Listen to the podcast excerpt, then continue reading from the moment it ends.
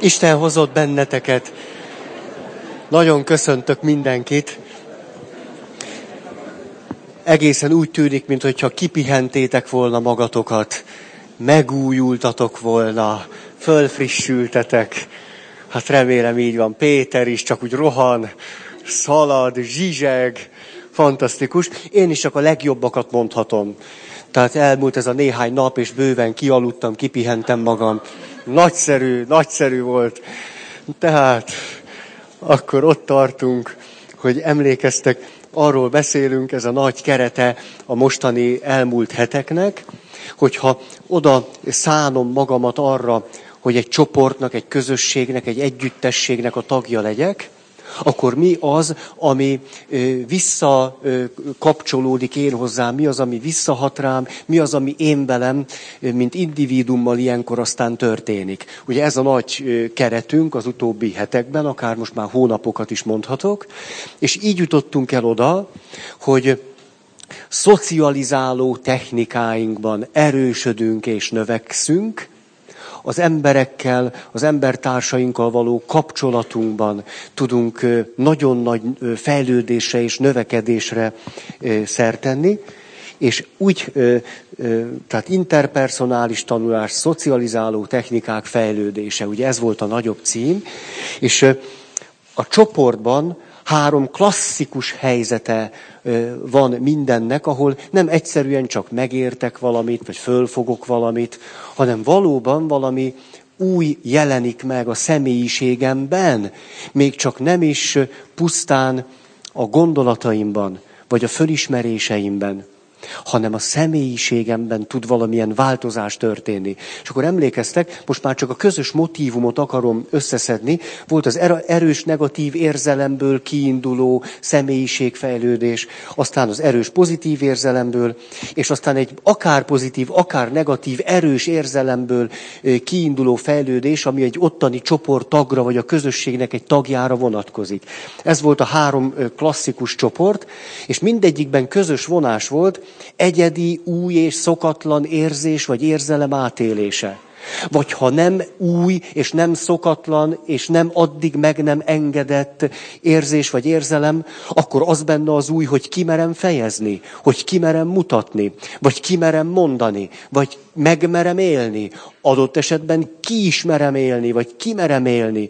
És amikor ez is megtörténik, akkor még mindig az újdonságok sorában az van, hogy közben pedig nem az a reakció, mint gondolnám vagy ha kapok reakciókat, egy megfelelő közeg van, hogy ennek az új helyzetnek egy értelmezése, megértése és földolgozása tudjon történni. Tehát látjátok, közös motivum ez, hogy egyedi, új, szokatlan, stb. Miért fontos ezt kiemelni? Azért, mert ez azt jelenti, hogy az, amikor arról beszéltünk, hogy mikor valaki elmegy egy csoportba, vagy egy önismereti csoportnak a tagja lesz, vagy egy közösségnek, vagy egy együttességnek, akkor ebbe persze mindig benne van valamiképpen az, hogy szeretné magát megvalósítani. Nyilvánvaló. És a, nyikorog, és a, semmi baj, és a, úgy, az kemény, nem? Ó, bírod. Szóval, amikor a, az önmegvalósításnak a három szintjét mondtuk, emlékeztek a pillanatra vonatkozó, arra akkor jön az élvezet, pillanatnyi döntéseink, szükségleteink élvezet, azután hosszabb távú képességeinknek, készségeinknek, indítatásainknak a megvalósítása, elsősorban tevékenység, munka, hivatásszerű dolgok, illetve emberi kapcsolatok, hosszabb távú dolgok, öröm, és aztán a harmadik szintje az önmegvalósításnak pedig volt az önfelülmúlás. És az önfelülmúlásnak volt a nagyon szép esete az önátadás. És akkor emlékeztek, az önátadásnak is volt öt pontja. Hát ezeket már csak így lesz szórom, mert már ezt mind megtanultuk, és mind gyakoroljuk és csináljuk. Szóval tehát amikor a csoportba megyek, akkor ebben van nyilvánvalóan egy olyan motiváltság is, hogy önmagamat tudatosan vagy nem tudatosan, de meg akarom valósítani, és eddig A harmadik szintről csak az önátadást említettük, mint az ön fölülmúlásnak, az ön transzcendenciának egy formáját. És azt ígértem nektek, hogy a mai alkalommal pedig beszéljünk, bontsuk ki, hogy mi mindent jelenthet az ön fölülmúlás, akkor is, hogyha az egy nagyon nagy fejlődésből, alakulásból, változásból indul, vagy annyit jelent, vagy aztán azt fölülmúlja, és engem is fölülmúl, a pillanatnyi valakit fölülmúlja, vagy azt a valakit, akinek a tudatos képességei, adottságai alapján élet tervei és céljai vannak, hogy azt a valakit is képes fölülmúlni, és aztán egyszer csak valami olyasmi adatik az ember életében, amit úgy élünk meg, hogy ez nem belőlem jött, nem belőlem fakadt. Itt egyszerűen csak adatot nekem valami, vagy részesedtem valamibe, vagy egyszerűen csak rájöttem, hogy valamihez tartozom, vagy most így mondom nagyon egyszerűen, valahogy megvilágosodtam. De nem azért, mert ez az én munkámnak egy egyértelmű utolsó lépése, hogy na, hogyha azt a pontot oda teszem, a tollat lerakom, akkor jön a megvilágosodás. Hanem az már adatik. Na erről a világról szeretnék most akkor egy picit hosszabban beszélni, és nem véletlen, hogy ezt a csoporthoz kötöm, azért, mert sokszor a csoportban tudnak hallatlan és spirituális élményeink lenni. Nem is véletlen. Ott kockáztatunk, valamit kimerünk fejezni, vagy megélni, amit addig soha, és közben pedig egy nagy elfogadásban részesülünk, és tart bennünket a csoport, és egyszer csak, egyszer csak szinte magától lesz egy olyan mély élményünk, amire tényleg a legjobb szó ez, hogy adatik. Valamit egyszer csak ott átélünk. Hely! Nézzük akkor, néhány pontban, azt hiszem kilenc hogy hát, ha már elkezdek gondolkodni, akkor már nem állhatok meg csak úgy háromnál, hogy, hogy akkor hogyan tudjuk ezt elképzelni adott esetben, milyen jó irányaink támadnak. Első, ezt mondanám leg először, mégpedig azért, mert a múltkori alkalom végéhez kapcsolódik. Emlékeztek? Beszéltünk, hogy akkor vannak az önmegvalósításban először álmaink, az álmokból fakadnak a tervek, és a tervekből fakadnak a célok. Emlékeztek, írtuk ezt a hármasságot. És ez miért fontos? Először is. Azon gondolkodtam máma, milyen érdekes, hogy a legtöbb ember nem tudatosítja magával az álmait lekicsinli őket, lebeszéli magát róluk, nevetségesnek tartja éppen a saját álmait, vagy fél a saját álmaitól, vagy túlságosan nagy a félelem, hogy majd nem fogok megfelelni másoknak, hogyha a saját álmaimat mondjuk első lépésben egyáltalán tudatosítom. És tudjátok, egy összefüggés jutott ezzel kapcsolatban eszembe. Hát meg egy élményem.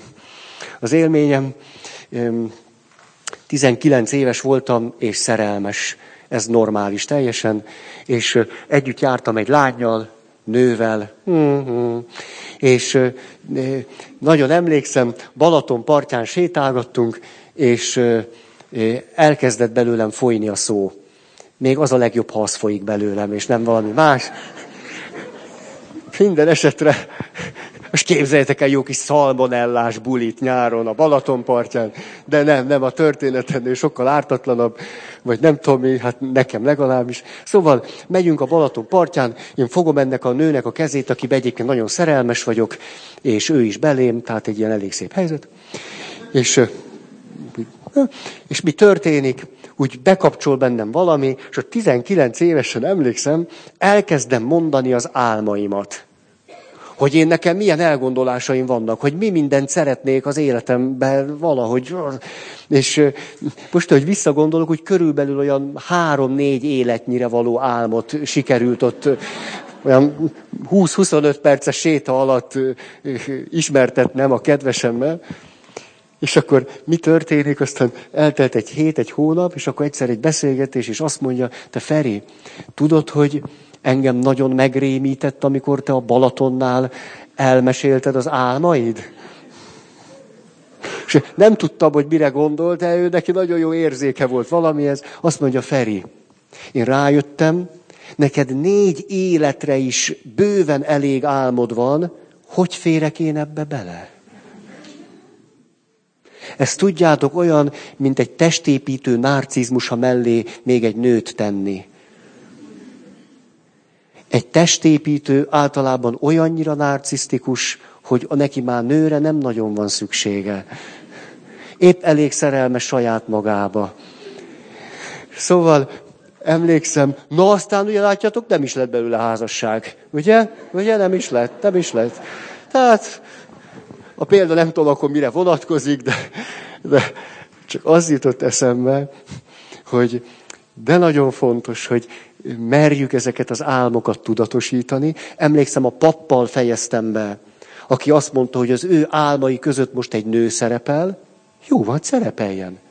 Csak egy álom. Szóval, tehát, hogy hogy merje tudatosítani, és akkor utána azt az álmot kézbe lehet venni, föl lehet ébredni, és akkor utána lehet, lehet megfelelő terveket, az ő papi életéhez megfelelő terveket és célokat, hogy valami abból az álomból realizálódni tudjon. Vagy jöjjön rá, hogy ezt az álmát el kell engedni, vagy meg kell siratni, és elővenni egy másikat. Hát csak van neki még legalább egy másik is, nem, hát nem lehet annyira szegény, hogy egy álma legyen. Rettenetes.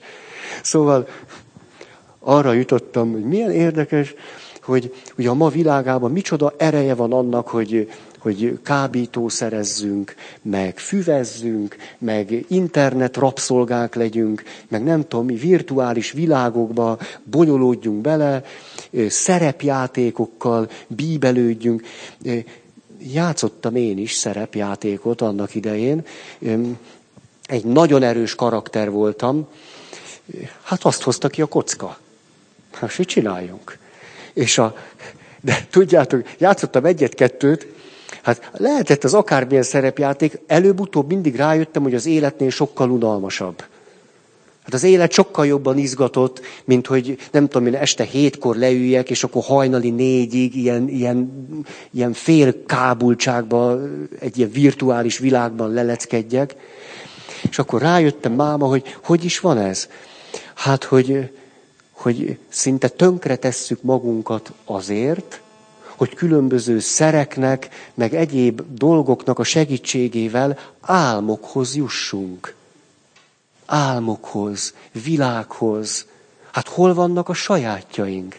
Hát hogy lehet az, hogy valakinek, nem tudom én, inni kell, enni kell, vagy gombásznia, vagy kendereznie, vagy nem tudom mit, hogy valahogy szépséges, színes álmokhoz jusson, és valami...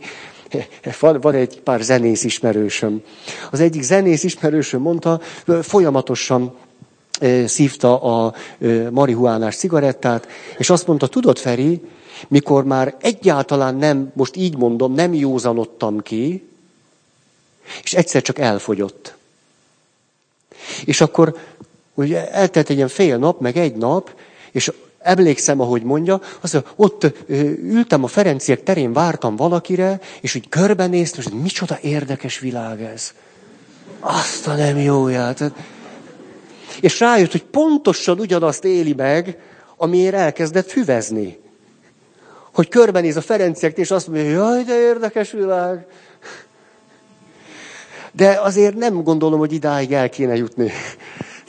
Ez pontosan olyan, volt egy papnövendéktársam, az meg az alvással csinálta ugyanezt. Mikor már ötöd vagy hatod éves volt, akkor lehetett úgy csinálni, hogy nagyon kevés órára bemenni. Még úgy el lehetett csúszni. És akkor ő azt csinálta, hogy hát ő olvasgatott, meg nem tudom, mit csinált, egyik, kettőig, akkor, akkor úgy csinált, hogy visszafeküdt aludni, és akkor aludt egy kicsit délelőtt, és akkor így ment előre az idő. Végül reggel feküdt le. Teljesen, teljesen megkergítette a saját életritmusát, és tudjátok, mi történt? Visszaért. és, és ő is, ezt ő mesélte hogy tudod, nagyon furcsa volt, ott jutott a szemben, és egyszer csak olyan este 9-10 óra kerül, kezdte álmos lenni. Mondom, de érdekes ez. Ilyet igazán nagyon régen éreztem. És, És ez volt egy alkalmas pillanat, hogy egy ilyen egyéves történet után visszaálljon egy, egy hogy mondjam, a, a, a, a, a napnak meg a holdnak egy ilyen sajátosan megfelelő életritmusra. Azt akartam csak ezzel mondani, hogy nekem úgy tűnik, sokkal jobban járunk, ha a saját álmaink megvannak. Ó, akár több életre is elég, nem baj, és akkor egyre biztos futja. Nem, itt ott egy kicsit lerakjuk, elsiratjuk, és... Na most. Az első pont az ön fölülmúlással kapcsolatban, amit egy csoportban is nagyon jól át lehet élni és meg lehet valósítani. Emlékeztek, milyen alapvető csoportszabály volt az, hogy el kell köteleződni. Hogy a mi közösségeinkben, például az egyházközségben, egy felnőtt csoportra minimum egy évre el kell köteleződni. Ez miért fontos? Mert akkor ez egy folyamat. És ha egy folyamatban vagyok benne, a folyamatosság lehetőséget ad arra, hogy a változó, változandóságaimat, a hullámzásaimat valamiképpen kiegyensúlyozzam. Ez nagyon fontos dolog. Ugyanis, ha az önmegvalósításnak csak az első szintjén vagyok, és ott más sincs, mint mindig a pillanatot élem meg, a pillanatban valósítom meg magam éppen a vágyam, vagy a szükségletem, vagy a készletésem révén, akkor az életemben rettenetes hullámzások lehetnek, és sosem történik a hullámzásnak valami kiegyensúlyozása. Akkor mindig csak a pillanat, meg a pillanat, tik, tik, tik, tik, tik, tik. De amikor azt mondom, minimum egy év, elmész egy önismereti csoportba, két év, három év, ejha. Ott akkor tudnak olyasmik történni, hogy látunk téged boldognak és szomorúnak. De a csoport tart. Néha egészen elviselhetetlen vagy.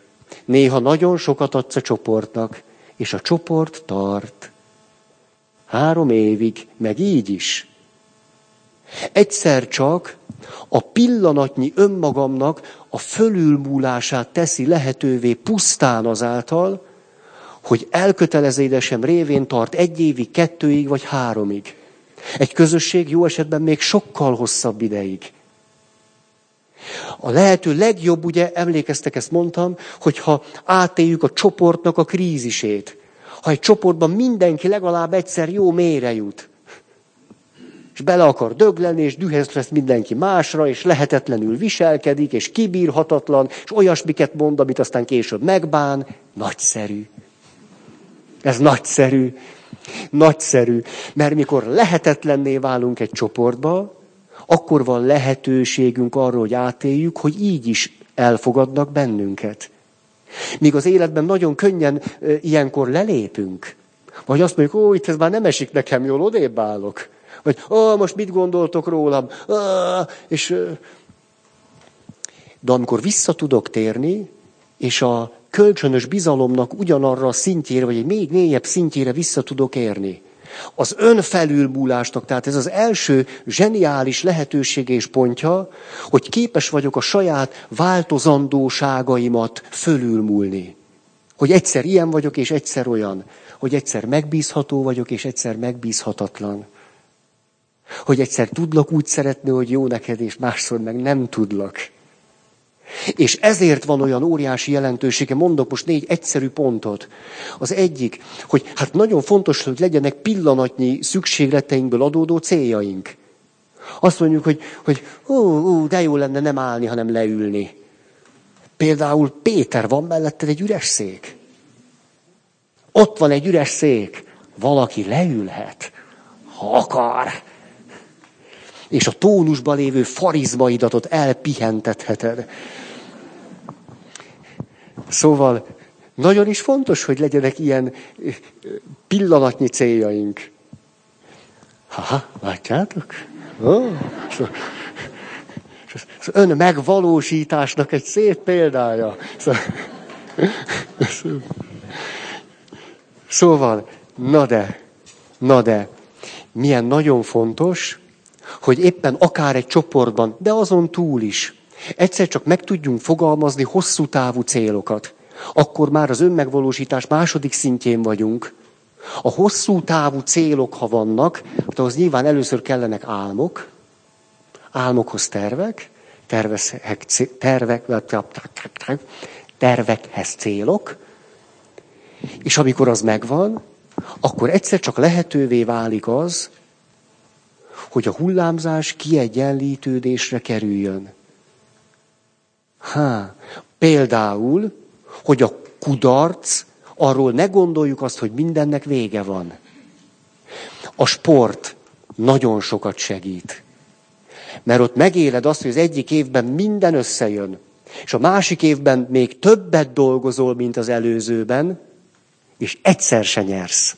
Na, ilyen az velem nem volt. De, de nagyon meg tudtam érteni, akik ilyesmiről beszéltek, hogy állítólag velük volt ilyen. Szóval nagyon nagy jelentősége van annak, hogyha hosszú távú céljaink vannak, ugyanis, ha vannak hosszú távú céljaink, teljesen más jelentése és értelmezése lesz különböző helyzeteknek. Megnéztétek ti a mi volt ennek a filmnek a címe? Most jutott eszembe, a Mickey Rourke játszott benne, azt hiszem tavaly kapott érte legjobb epizódszerep Oscar díjat, egy kivénhet pankrátort játszott. Mi volt a címe?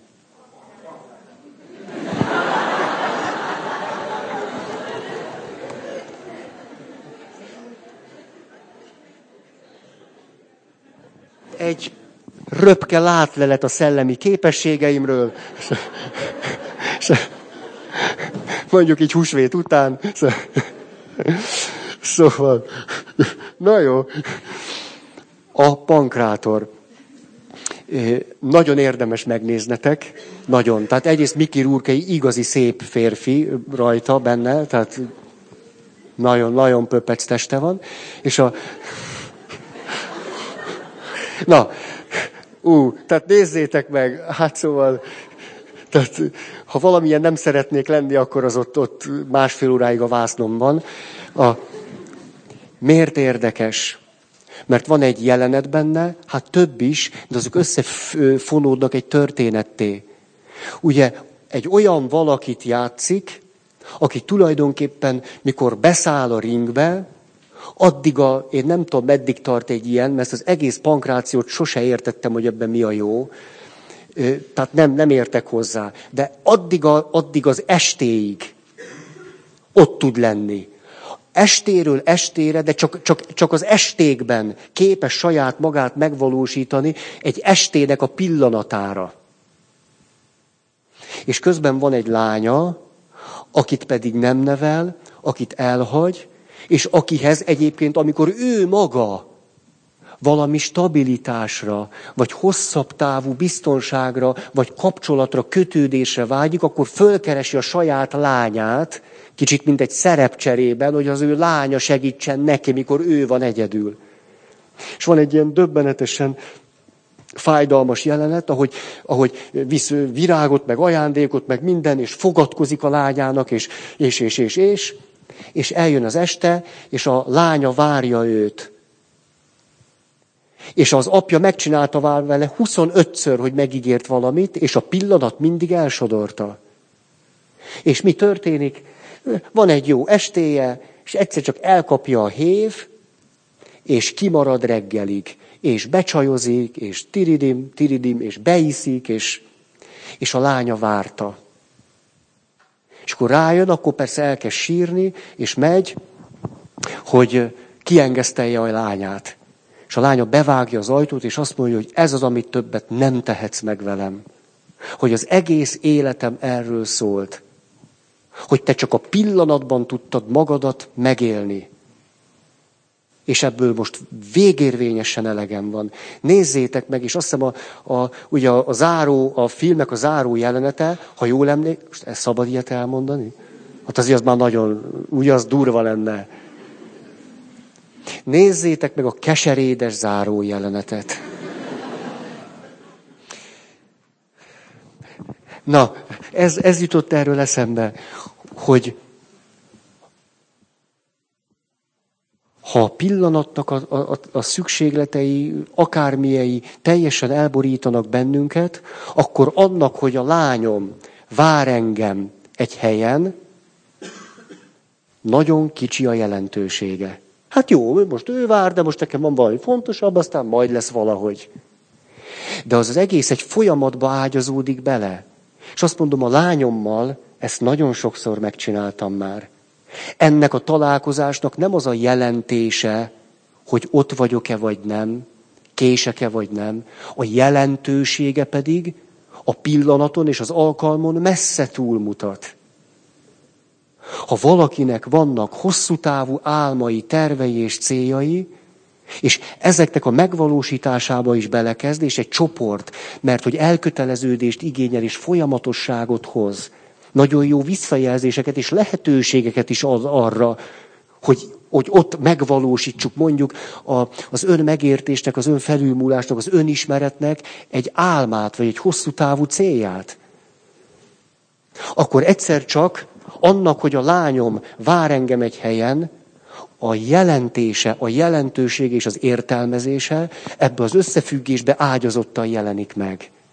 És ott van ez a nyomorult Mickey Rourke, aki tudom, hogy egy színész, de akit alakít, az a sokkal nyomorultabb pankrátor, és látszik, hogy mert nincsenek az életében hosszú távú álmok, tervek és célok, ezért a jelentését és a jelentőségét a pillanatnak nem is képes fölfogni. Nem képes érteni, sem értelmezni, sem attól megrendülni. Az életünkben tulajdonképpen mindig csak pillanatok vannak. De milyen nagy dolog az, mikor egy pillanat egy összefüggésben van benne. És azt mondom, ez egy rendkívüli pillanat. Gyontató papként hányszor érzem ezt? Hogy jön hozzám valaki, az csak ott mondjuk fél óra. Ha az illető nagyon profi, 15 perc. Ha csak egy nagy bűnt követett el, 5 perc.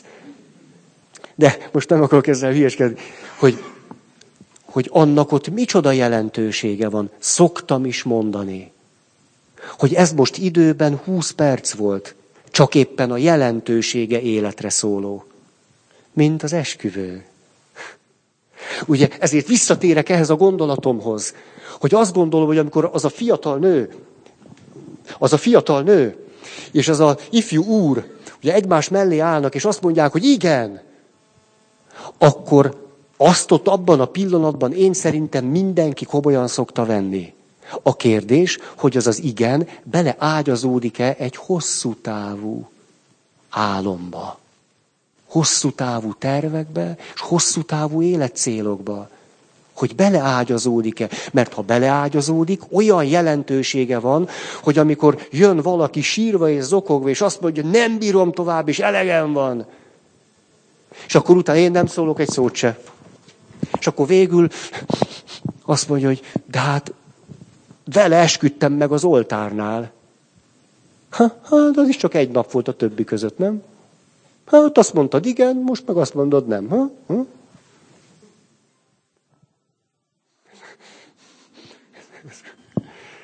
Ez egy fontos pillanat. Látod, milyen nagy jelentősége van ennek a pillanatnak, hogy az előadás részévé magasztosult a csengő hangod. Na, szóval ezért aztán természetesen bárki ki tudja mondani az eskünek a szövegét.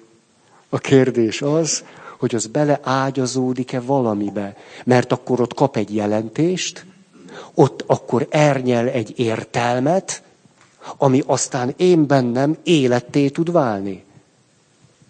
Tehát a második pont az ez volt, hogy hát ezért aztán hosszú távú életcélok és tervek. Ezért például mondok egy másik nagyon egyszerű példát, hogy mikor ott van valaki, akinek a házassága krízisbe jut, akkor minimum nézhetem úgy is, hát krízis, ez nem egy krízis. Ha most derült ki, hogy nem ő az igazi. Hát ha ő lenne az igazi, akkor ez nem történhetett volna meg. Nem? Ez egy ilyen jópofa körkörös okoskodás. Jelent is meg így egy könyv. Valami, nem is tudom mi a címe, de nem olvastam el, tehát lehet, hogy nem is erről szól. De, De, de elég jó a fantáziám, hogy olvastam egy címet, és kitaláltam, hogy miről szól a könyv, és miután kitaláltam, minek vegyem meg. Nem? Hát ez... Így szoktam nagyon sok könyvet elolvasni, és a... majd beszámolok róla nektek. És a... de, de tényleg van, van egy ilyen könyv, de valaki olvasta, mondja már meg nekem, hogy erről szól-e, vagy nem. És följogosítom valami ilyesmi a címe, hogyha ha, ha problémák vannak, nem is ő az igazi, vagy valamilyen. Ismeri ezt valaki? Nehogy nem, lapítotok, mint nyuszi a főbe, megvettétek hamar. Na, szóval nem tudom, valami ilyesmi a címe, és arra gondoltam, hogy ez egy micsoda marhaság, magunk között szólva. Mikor egy kapcsolat feneketlen verembe hullik, és mind a két fél kölcsönösen azt gondolja, hogy ennél rosszabb már nem lehet, és még lesz, mert így szokott lenni, azt gondoljuk, hogy nem lehet, de még mindig szokott rosszabb lenni, hogy akkor nem mindegy, hogy ez a helyzet beleágyazódik-e egy hosszú távú álomba, vagy nem. Mert ha beleágyazódik, akkor azt mondom, na egy csinos kis krízisbe kerültünk. Ez egy csinos... Hát ez a húsvét. Ez egy csinos kis krízis. Na ez most jó, ez most összejött. Nem lesz könnyű kiverekednünk. Halljátok? Kiverekednünk magunkat belőle. Hát hiszen ez egy krízis. Na most, most valami, valami olyasmi fog történni, amiről fogalmunk sincs, hogy hogy jutunk rajta túl. Ha gőzünk sincs róla, attól krízis. A nem jóját, nem gondoltam volna, hogy rögtön a házasság első évébe összejön. Mm. Akkor, ó, akkor krízis. Ha van hosszú távú álom, terv és cél. Ha nincs, akkor rájövök, hogy rosszul választottam. Hogy lehettem ilyen hülye? Hát két év után, hát látni való, hogy nem ő az. Hát ilyen marha, hogy lehettem. Ugye érthető, amit mondok. A hosszú távú álmok, életre szóló álmok, tervek és célok teszik lehetővé azt, hogy olyan jelentést és értelmezést adjunk pillanatoknak és élet eseményeknek, amely jelentés és értelmezés segít, hogy úgy múljunk fölül helyzeteket, és úgy növekedjünk, ahogy egyébként az nem lehetséges. Mert azt mondjuk, hogy na, ötötször is kiderült, hogy nem. Végül is az nem egy olyan nagy hiba százalék, nem? Tehát itt vagyok mondjuk férfi, és akkor van három milliárd, 300 millió nő, és nekem öt próbálkozásból egy se jött össze. Ez nem egy olyan rossz hiba százalék. Valljuk meg! Csak az élet rövid. De úgy egyébként ez...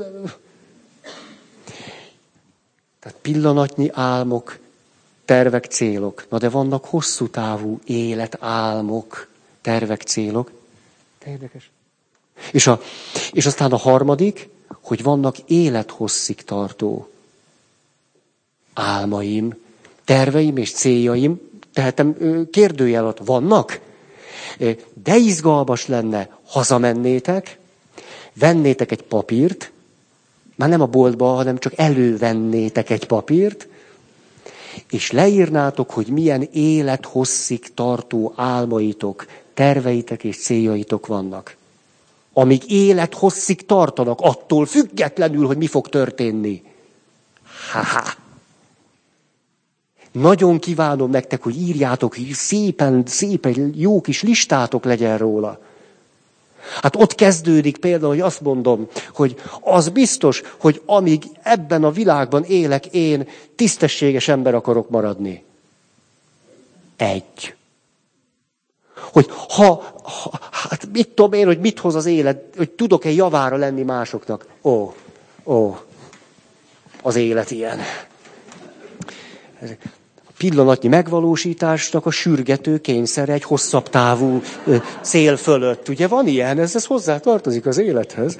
És a, szóval, na, öm, hol tartotta? Tessék? Ja, lista. Igen. Hogyha nem is tudok minden helyzetben jót tenni, hát a halálomig igyekszek nem ártani senkinek. És a többi. Papság, mint halálig tartó álom.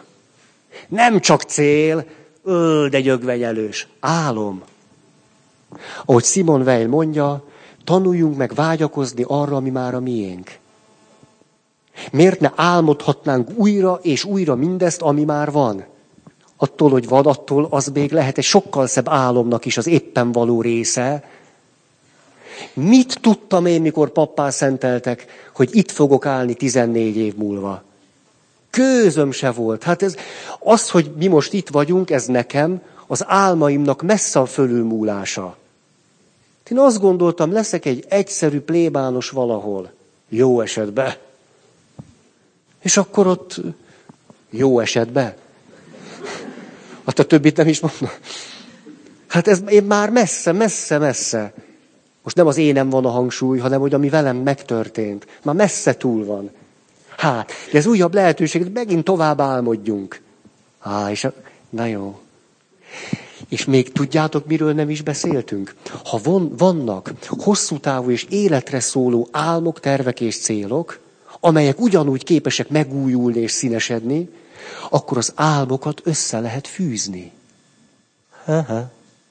Léteznek közös álmok. Hát az még sokkal szebb tud lenni. Egy közös álom valakivel. Fölhívott ma délelőtt egy papbarátom. Mondja, te Feri, még nem indul be az élet. Nem csinálunk valami tutit holnap. Mire gondoltok? Csak olyan... és, és milyen, milyen jó pofa ez, lehet, hogy ismer engem, az, hogy Feri, tudod mit? Talált ki. És hív föl ma este vagy holnap reggel. Ez nekem való. Ó, és már ki is találtam.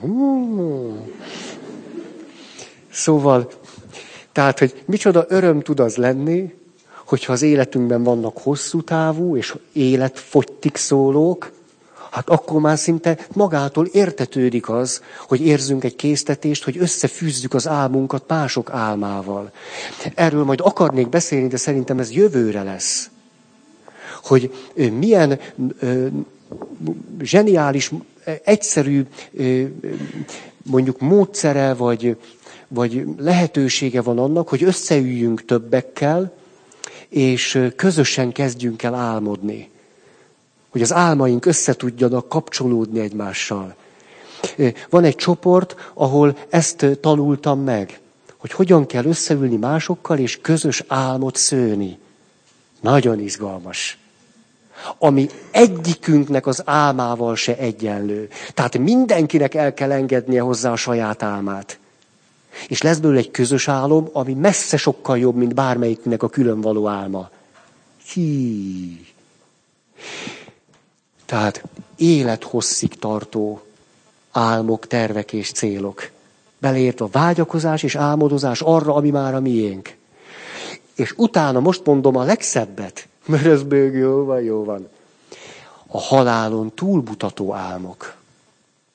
A halálon túlmutató tervek és a halálon túlmutató célok. Na, itt ugrik a majom a vízbe. Hát kell, hogy ilyen legyen, mikor hazamentek, és megírtátok a hosszú listát halálig tartó célok, tervek és álmok, fordítsátok meg, úgy egy más világ, ez egy túlvilág, és írjátok le a halálon túlmutató álmaitokat, és céljaitokat, és terveiteket. Muszáj, hogy legyen! Hát mondok egy, egy ilyen tenyeres talpasat. Egy kedves idős valaki volt, és olyan szép életet élt, és a, idős korában is valahogy látszott rajta, hogy fejlődik. Ez óriási dolog. És akkor beszélgettem vele, és kérdeztem tőle, hogy te, te hogy, hogy, hogy csinálod ezt, vagy mi, mi a titkod engem, ez nagyon izgat. Ez, hogy valakinek mi a titka. Az a baj, hogy nem tudjuk megmondani általában. Ez nagyon szomorú, de mindegy. És, a, és akkor azt mondja, hogy, hogy Tudod, Feri, nekem egyáltalán nem mindegy, hogy halálom után mit gondolnak rólam a gyerekeim. Én nekem az nem mindegy. Gondoljanak rólam szépet. Hát ez egy halálom túlmutató cél. A egyetlen picinke szót szeretnék idehozni, aminek az értelmezésébe most nem akarok belemenni, de nem gondolom azt, hogy ne kellene értelmezni. A mi keresztény kultúránkban ez az üdvösség. Egy halálon túlmutató álom, terv és cél, aminek a fényében még az élet hosszig, a hosszú távon és a pillanatnyi álmaink, terveink és céljaink is egy nagyon mély jelentést tudnak kapni. Egy önmagukon messze túlmutató jelentéshez tudunk akkor jutni. Hát ebbe ez a gyönyörű. És nem értjük, hogy valaki, valakinek egyszer csak egy olyan értelmezése, egy olyan világlátása van, ami csak neki van ott ebben a helyzetben. Honnan a csudából jött neki ez? Nagyon egyszerű. Mert egy halálon túlmutató álom, terv és cél alapján látja azt a helyzetet. Úgy minden másnak tűnik. Hm. Hm. Sokszor éppen a fordítottjára tud fordulni minden. Emlékeztek, amikor, amikor Péter azt mondja Jézusnak, az egész új szövetség a föltámadásig tele van ezekkel a történetekkel. Menj, Uram, az meg nem történhet veled, hogy téged keresztre feszítsenek. Meg nem történhet veled. És erre Jézusnak van egy elég brutális mondása, hogy távozz tőlem, sátán. Emberi módon gondolkodol, és nem Isten tervei szerint. A különbség nagyon egyszerűen az, Jézusnak van a halálon túlmutató álma, Péternek meg éppenséggel még nincs. Ez a különbség. És ha valakinek csak a halálig tartó álmai vannak az életéről, akkor van egy pont, ahol más döntéseket hoz, mert más jelentését látja az élet eseményeknek, mint akinek halálon túlmutató álmai, terve és céljai vannak. Nem, nem nagy dolog ez? Vagy nem? Én nekem nagy. Nagy. És viszonylag egyszerűen leírható volt. Mert alig szántunk rá egy fél órát és de nagy jelentősége van.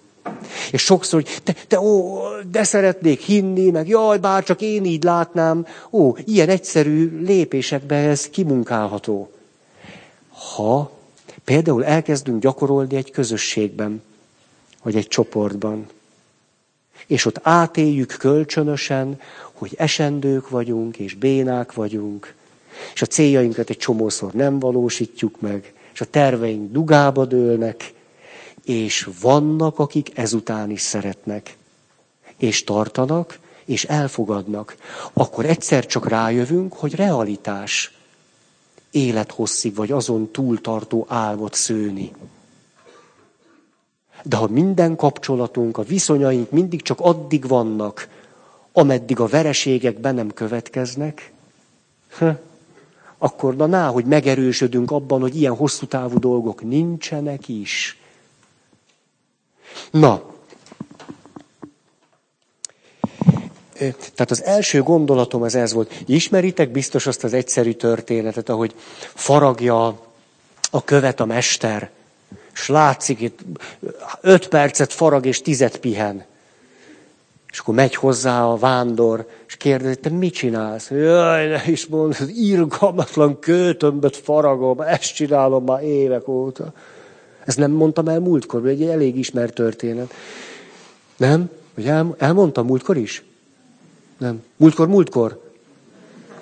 Húsz éve? De jó, akkor gyorsan, gyorsan elmondom. Tehát, ugye, és akkor van ott egy másik, az 55 percet farag, és 5 percet pihen. És egész, egész lelkes. Te mit csinálsz? De ne is mond egy falat építünk, és egy nagyon fontos kő lesz ebből. És utána van egy harmadik, az pedig reggel elkezdi, és éppen csak egy rövid ebédidőre áll meg, és olyan, mintha nem is fáradna. És oda megy a vándor, és kérdezi, te mit csinálsz? Várja, ne, ne is harag, ne nagyon tartsál föl. Katedrálist építek. miközben ugyanazt a követ faragja. Na ez a különbség, hát én szerintem egyáltalán nem mindegy, hogy az életünkkel egy katedrálist építünk-e éppen ma este, vagy hát egy estét, valahogy, valahogy ellövünk egy estét, valahogy úgy ki, val, még ez tűnt a legjobb programnak ma este. De már rájöttem, hogy nem, mert ugye hát, ahogy itt ülök, most már pontosan tudom, hogy igazából vacsizni kellett volna menni. Na. A, most eszembe jutott, na jó, de eszembe jutott, hát eszembe jutott, mindenképp eszembe jutott, csak azt nem tudtam, hogy mondjam-e, vagy nem. A, a Scott Pecknek van egy, egy pár jó, jó kis könyve, az a járatlan út, meg tovább a járatlan úton, és akkor mondja, hogy egyszer történt vele, elment egy előadásra. És az előadás után kiment, és ahogy szokott lett, ott beszélgettek, hogy na, milyen volt? Hú, te fáradt vagy. Fáradt vagy, látom. Hú. Akkor leállok, hogy ne kelljen annyira. Ez. Szóval, hogy, és akkor az előadás, és akkor kérdezi, hogy na, neked tetszett? Kérdezi ez a pszichiáter. És akkor azt mondja, hogy Á, nem, hát elég unalmas volt, meg elég ilyen ismert dolgok voltak. Volt az a kőfaragos történet, azt már többször elmondta, szóval nem, nem volt egy túl jó. És erre a Scott Peck meg elkezd gondolkodni, azt mondja, hogy de hát ebben az előadásban volt legalább három-négy iszonyú izgalmas dolog. Hogy, hogy, ez, hogy ez, a, ez a valaki ezt nem vette észre? És elkezdett ezen gondolkodni, hogy hogy lehet ez. És azt mondta, hogy hát rájöttem, hogy én befektettem az előadás hallgatásba az energiát. Ő meg nem. Csak leült és várta, hogy történjen vele valami. Azt mondta, sokkal jobban járok, mondta Scott Peck. Ha befektetem az energiát, akkor biztos, hogy többet is viszek el, és többet hallok meg. Tehát még a hallgatásom se ugyanaz, ha vannak hosszabb távú céljaim, vagy csak a pillanatot akarom meg, meg, meg, megélni. A puszta jelenlétem is más. Hát itt, na. Jöjjön a következő. Az idő fölülmúlása. Több gondolatom is lenne. Milyen sokat emlegetem nektek ezt a generativitás című magyar szót. Tehát, hogy nemzedékeket átölelő dolgok. Valahol olvastam egy szép történetet, amit nem tudok olyan szépen elmondani de ül a bölcs arab mester az oázisban. És hát mennek hozzá a vándorok, mert mindenki tudja, hogy az oázisban ül egy bölcs muszlim mester. És a bölcs muszlim mester ül egy hatalmas, terebélyes fának az árnyékába egész nap, kortyolgatja a csészéből a vizet, és dől belőle a bölcsesség. És a, hát inkább, mint hogy a vizét döntse ki. És mi történik? Jön a, jön a vándor, egy ifjú ember, és az, mester, mester, mondd meg, mondd meg a titkot, hogy hagy legyek, én is szeretnék, mikor 70 éves leszek, ilyen bölcs és tiszteletre álló mester lenni, aki ül egy oázisba, egy nagy fa árnyékába, és iszogatja a csészéből a vizet. És azt mondja a mester, hát jó, jó, tudod, kicsit fáradt vagyok, gyere velem, megmutatom, mi a titok. És akkor elmennek, és az oázisnak a legszélén, ahol már senki sincs, és senki se lakik, ott van egy picike kis fa. És azt mondja a mester, tudod, ezt a fát tavasszal ültettem. Na de mester, hát ez a fa 30 év, mire olyan nagy lesz, hogy az ágai alatt és a lombjai alatt hűsölni lehet. Hát minek ültettél te ide a semmi földjére egy fát? Látod, fiam, amíg ezt meg nem érted, nem leszel olyan 80 évesen, mint én. Hogy ültetek-e fát, aminek a tervését már nem eszem. Ha-ha. Mikor ültetek fát, aminek az árnyékában nem hűsülök, a termését nem eszem, és már nem élvezek, egyetlen pillanatot se azzal kapcsolatban csak valaki más, na, ott beköszönt a boldogság. Emlékeztek, a harmadik szinten van a boldogság. Addig csak élvezetek, örömök.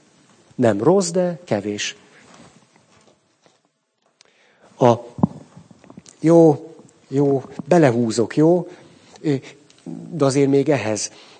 Szoktatok rácsodálkozni, arra szeretek hallgatni igényes interjúkat. Mikor van az illetőnek egy órája, hogy beszéljen. Meg tudok bolondulni attól, hogy értékes embereket behívnak valami stúdióba, és van három percük. Ez a valóságnak egy oly mértékű eltorzítása pusztán azáltal, hogy három perce van. Most én tudom, van egy bölcs zsidó mondás, azt mondja, az a rabbi, egy igazi rabbit onnan ismerünk meg, hogy az alatt el tudja mondani a lényeget, amíg a tanítvány fél lábon áll. Az nem igazi mester, aki nem tudja összefoglalni a lényeget, míg a tanítvány fél lábon áll. Mikor Jézust kérdezik, azért sokáig nem fogom sem, amíg a, emlékeztek, mikor oda mennek Jézus, mester, mi a legfőbb parancs a törvényben? Na ez ez a helyzet. Egy picit, akár gondolhatjuk azt is, hogy tesztelik Jézust, mint rabbit. Össze tudja foglalni nagyon röviden a lényeget, mert ha nem, mennek jobb mester után néznek. És erre Jézus pont két mondatot. Ha, az illető még föl sem emelte a lábát, már vége. Ja, és akkor ezt lehet emészteni egy életen keresztül. A, tehát, hogy mikor hallgatunk úgy, vagy még jobb egyébként, ha olvasunk, mondjuk egy tisztességes önéletrajzot 600 oldalba, legalább egyet mindenkinek el kéne olvasni, hogy tényleg föltáruljon egy élet annak mindenféléje. És akkor ez három percben mit gondol arról, és akkor, amikor a fe, mondat felénél van, megint kérdeznek egyet. Hát ez egy abszurdum. Tehát önmagában egy olyan keretet teremteni, amiben a lényeg előse jöhet, hát ez, ez, ez na. Szóval, mikor hallunk élettörténeteket olyanoktól, akiket legalább egy órán keresztül, vagy legalább három éjszakán keresztül kell olvasni, mert vastag könyvbe írták meg, és akkor velem az szokott lenni, hogy a felénél jön egy ilyen, egy ilyen érzés, hogy ez nem igaz. Hogy 500 oldal, a kétszázadiknál vagyok, hogy fért neki ennyi bele? Már az életébe. Hogy fért neki ennyi bele? Hogy csinálta? De ez is egy titok, ezt akarom tudni. Hogy fért neki annyi bele? És nem érdekes ez? Mindegyikünknek van mondjuk 60 évünk. Hát plusz-minusz, ugye? Most.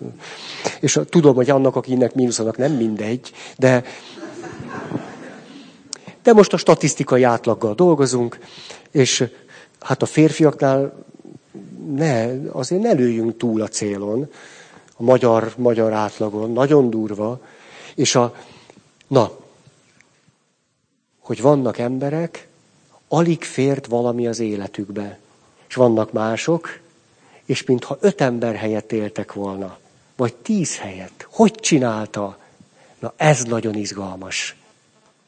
Hogy csinálta? Mi a titka, hogy képes sajátosan fölülmúlni azt az időt, nagyon sokan abból az 50, 60 vagy 70 évből kihoznak. Ő hogy múlta fölül? Ó, halálon túlmutató álmok, tervek és célok. Á, különben nagyon kevés fér bele az életbe. Nagyon. Mert mindig kell éppen egy jót enni, egy jót inni, egy jót pisilni, egy jó, jó cuccot venni, egy... Akkor alig fér valami az életbe. Vagy dolgozni kell.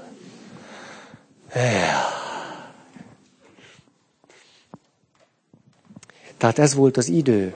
Most mondom a teret, a tér fölülmúlása. De nem úgy, hogy LSD. A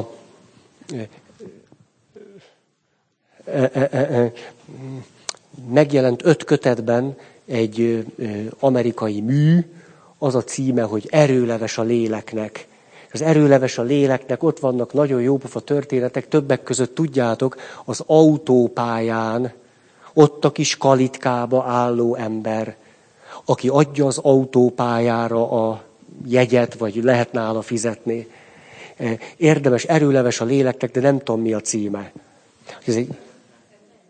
Melyik? Mi?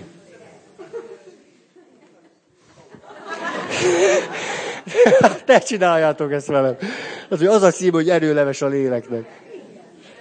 De én ezt, de annak az, annak az írásnak is pont ez a címe.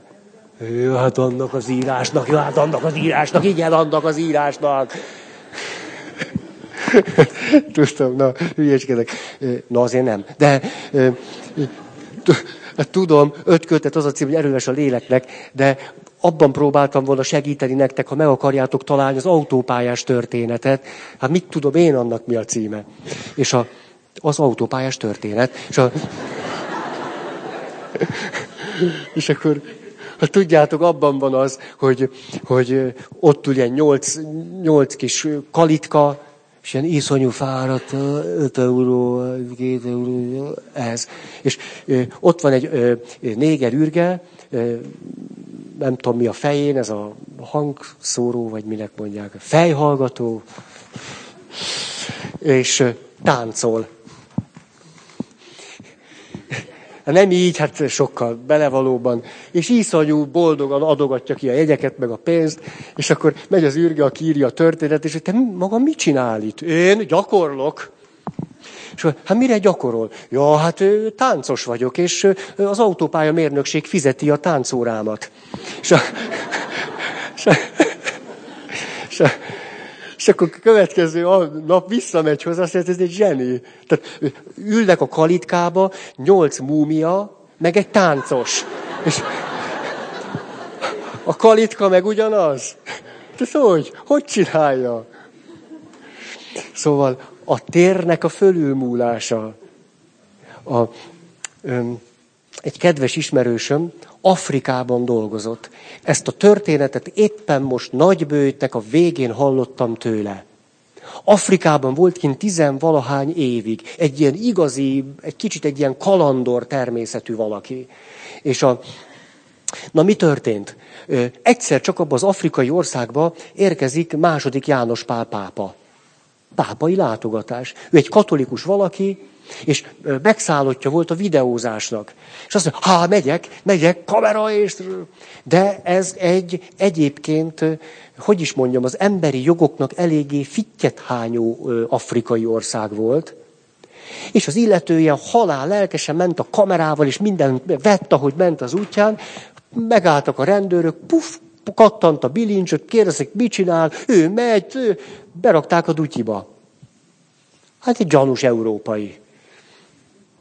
És képzeljétek, azt mondja, élete egyik legnagyobb élménye volt.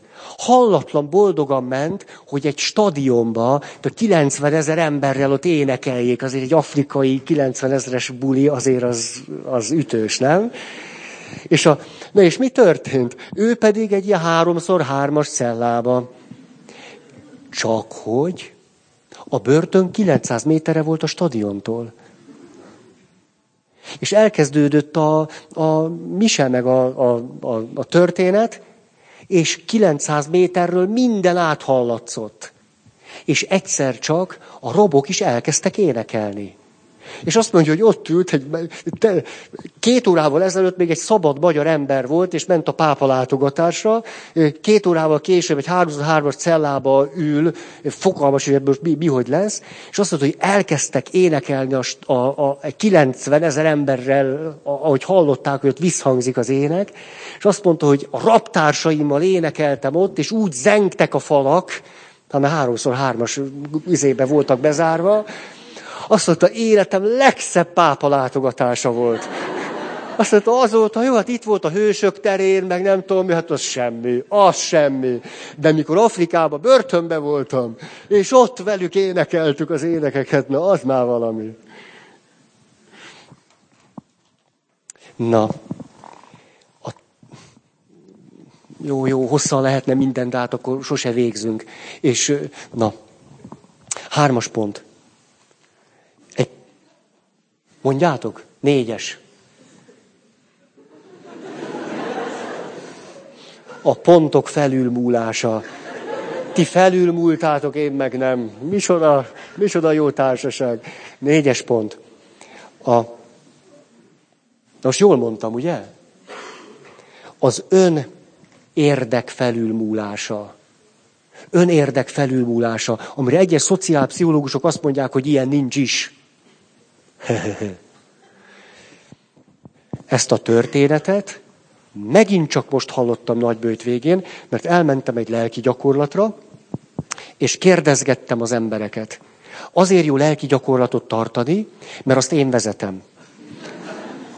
Ez egy nagyon jó alkalom arra, hogy én tegyek föl kérdéseket másoknak, és tök jó történeteket kapjak ajándékba. Minden lelki gyakorlatot szoktam ilyesmire használni. Olyan jó történeteket tudnak, hogy ezeket aztán el lehet mondani. És ugye, és még ők hálásak, hogy én vezettem nekik egy lelki gyakorlatot. Azt, azt mondja az illető, tudod, Feri, voltam körülbelül öt éves fiú, és a barátaimmal lele nyáron a bányatóhoz, és ott fürödtünk. És hát természetesen tudjuk, hogy egy bányatóban tilos fürdeni, de ők mégiscsak oda jártak le, és persze a bányató ugye előbb-utóbb aztán halakkal lett tele, és akkor ott a, pecások is horgáztak, és nagyon utálták a fürdőzőket, szóval megvolt ez a sajátos magyar életkép, és mi történik? Ez az öt éves kisfiú beugrott a vízbe, és egyszer csak valami görcs, és mi, és hát persze öt éves, hát nyilván pánikba esik, nyilván mély a víz, meg hideg is, és puf, elkezdett süllyedni lefelé. És látják a barátai is, meg látja az a néhány felnőtt is, aki ott van, és mi történik? Egyetlen egy valaki ugrik föl, ruhástól ugrott bele a vízbe, hogy kimentse ezt a valakit, aki nekem most 70 évesen elmondta a történetet, és azt mondja, hogy tudod, ez a valaki a helybéli cukrász volt. A helybéli cukrász arról volt nevezetes, hogy csont alkoholista volt.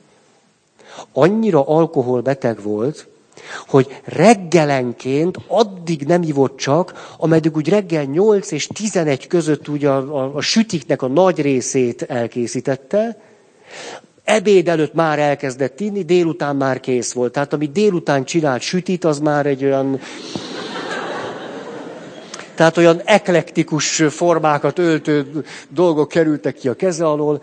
Az eg- a kisvárosban vagyunk, hát nyilván mindenki ismer mindenkit, az egész kisvárosban megvetésnek örvendett, Tulajdonképpen szinte nem voltak tisztességes emberi kapcsolatai, már régen egyedül élt, a felesége már régen ott hagyta, és ott olyan, kicsit olyan félig, ott, ott, ő volt az egyetlen, aki ruhástól beugrott a vízbe, és kimentette ezt az öt éves kisfiút. Ez az öt éves kisfiú egyetemi tanár lett, és egy alkoholista, megvetett cukrásznak köszönheti az életét. És azt mondta, most húsvét előtt nekem, hogy tudod, Feri, nagyon hálás vagyok Istennek azért, hogy én öt évesen megtanulhattam azt, mit jelent az előítélet, és hogy mennyire semmi értelme nincs.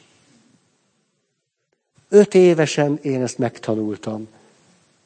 És az egész emberben van egy ilyen végtelen nyitottság, hogy minden ember felé fordul. Mert őt egy megvetett alkoholbeteg tette ki. Ez az önérdekről való lemondás, önmagam felülmúlása. A Hellinger egy nagyon érdekes dolgot mond. Ugye már két éve ígérem, hogy Hellinger. Már nagy piszokság. Már hogy nem vettem elő, de már most közel vagyunk hozzá. És a, ő Kerek Perec azt mondja, csak érdekes a megközelítése, ezért hozom ide, azt mondja, ha valakit így megmentenek valóban az életét, az illető családtagnak számít. Azt mondja, olyan kötődés van, életre szólóan úgy tartozik már hozzá az életemhez, olyan, mintha családtag lenne. Ez nem azt jelenti, hogy beköltözhet, és akkor újabb források az alkoholizáláshoz. Nem ezt jelenti, hanem ami itt bent aztán történik. Síha. Ez, tudjátok, eszembe jutott ez a mondat, hogy Jézus mondja, hogy figyeljetek ti, drága farizeusok, a vámosok és az utcanők meg fognak titeket előzni Isten országában. Ez pontosan ugyanez. Azt is mondhatta volna, ide figyeljetek, magyar barátaim, az alkoholista cukrászok Könnyebben mennek be az Isten országába, mint az egyetemi tanárok. És körülbelül így is van. Tehát ez lett volna a második gondolat, ez amikor az önérdek felülmúlása történik. És egy csoportban az önérdek felülmúlására remek sok jó lehetőség van. Remek. Na most. Most már ti tudjátok csak a számokat. Ötös pont. Ugye? De jó, most akkor egy közös hullámhosszra kerültünk. Most ezt próbálom, ezt meglovagolni veletek. Megyek. Ez a test felülmúlása. Fölrakom a kezem. Nem leértékelése, lenézése, lebecsülése, lekicsinlése vagy megvetése, fölülmúlása. Ez, a, ez mindig ilyen fontos pillanatokban valaki, valakinek hozzáfűzni valója van. A, mondok példát. A Ari Bulárd atya írja az egyik könyvében, ugye egy jezsuita, aki Afrikában, Alexandriában él, hát egy zseniális valaki. Olvassátok a könyveit. Boulard, ha jól mondom, ha jól ejtem ki, ugye. És, a, és mi történik? Az történik, hogy elmegy, miután a világ egy, hát a katolikus egyháznak a karitász vezetője, vagy egy évtizeden keresztül a világ, világ karitász vezetője. Emiatt eljut egy lepra telepre. És a lepra telepen ott fekszik valaki, aki ezt külön oda viszik, mert egyáltalán nem tud fölkelni, már nem csak ujjai, hanem végtagjai hiányoznak. És odahajol hozzá, és egy teljesen értelmetlennek tűnő kérdést tesz föl, azt kérdi, hogy hogy van. És az illető egy csillogó szemmel ránéz, és azt mondja, köszönöm jól. Ez a test felülmúlása. Nem lenézése, lebecsülése, leértékelése, megvetése, fölülmúlása. A, most így mondanám, talán 40 éves kor fölött ez kezd fontos feladattá válni. Mert 40 éves kor fölött, háj, háj, hogy mondjam, a fejem búbjától a talpamig bármi lehet már. Bármi, 40 évesen. Hát az már tuti volt legalább egyszer egy vesegörcsöd, legalább egyszer az aranyered úgy befájdult, hogy úgy vonszoltad magad, a gerinced már 40 évesen, már a nyakcsigolyák biztos, hogy meszesek. De ragozzam. Ha van... 20 évesek mosolyognak ezen. Na, a, szóval 40 éves kor fölött, hogy is, hogy is mondjam ezt, hát a testünket nem megvetni, lekicsinyelni, hanem valahogy, hogy mondjam, rutinból fölülmúlni tudni. Rutinból, hogy tudni, hogy az mi. De az nem azt jelenti, hogy jelzéseit nem veszem figyelembe, dolgozok, mint az állat, és meghalok 50 évesen. Ne, nem ez a test fölülmúlása. Ez az élet lehetőségeim alulmúlása, nem a test fölülmúlása. Csak azért, hogy ezt jól, jól be tudjam lőni. A, eszembe jutott egy párhuzam. Ez pedig az, hogy milyen érdekes az egyházban, az egyházi gondolkodásban lett egy nagyon téves főcsapás, téves főcsapás a kultúr keresztény gondolkodásban, ami a testnek a leértékelését jelentette. Ahelyett, hogy azt sajátítottuk volna el, hogy hogy lehet a testet nagyon megbecsülni és értékelni, és fölülmúlni. Ezt, ezt kellene elsajátítani. Nagyon értékelni, tisztelni és fölülmúlni. Amikor arra szükség van. Rájöttem egy összefüggés, ez pedig az, hogy ahogyan a kultúr kereszténységünknek sok évszázadán keresztül a testnek ez a sajátos megvetése történt a felülbúlása helyett, ilyen, hogy mondjam, ilyen egyetemes méretekben, ma ugyanezt csináljuk az énnel. Tehát a kultúr keresztény gondolkodásban ma nem annyira a test megvetéséről van szó, hanem az én leértékeléséről és megvetéséről. És mindig a papok hajlamosak önzést kiáltani. Amit a testtel végigcsináltunk sok száz éven keresztül, ma azt gondolom, ugyanez a fajta előítéletesség megy az énre. És a testre azt mondjuk, nem tudom, mit mondtunk. Mit mondtunk? Hát én nem, de á, valami, szenvedélyeknek a, nem tudom, miket mondtunk, szóval szíttuk, mint a bokrot szegényt. Ma, mintha ugyanezt történne az énnel. Hát az én sem megvetni kell, fölülmúlni. Megbecsülni, fölülmúlni. Megbecsülni, fölülmúlni. Ez. Nem megvetni, és a, a testre mindig azt mondtuk, hogy, hogy mit mondtunk már, segítsetek, hát börtön. A test, a börtön, de vagy, hogy, hogy így a, a, a sár.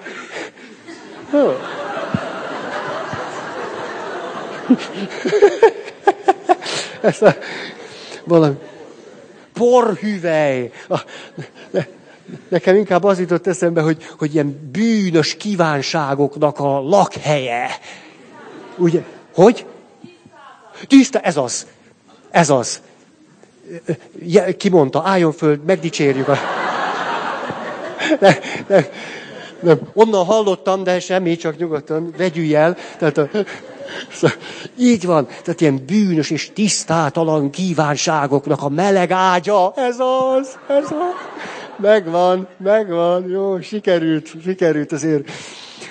A meleg ágya, hát ez egy, hát, és ezt a marhaságot most reprodukáljuk az énnel kapcsolatban. Úgy, ugyan, ugyanez a dinamikája. Hát mikor gyógyulunk már ki ebből? Tehát megbecsülni, fölülmúlni tudni. Ént megbecsülni, fölülmúlni tudni. Ilyen egyszerűen látom. Van még két perc. Ezt most fölülmúlom. A teret is, mert elhagyom, és, és ettől gyorsan most valamit szerintem már nincs értelme. Nem, nincs értelme. Öm, nincs értelme, ezt most két percig próbálom mondani, és akkor... Nem, most be, befejezem. Nagyon köszönöm a figyelmeteket, ezt a húsvét utáni figyelmet, és akkor szeretne valaki hirdetni.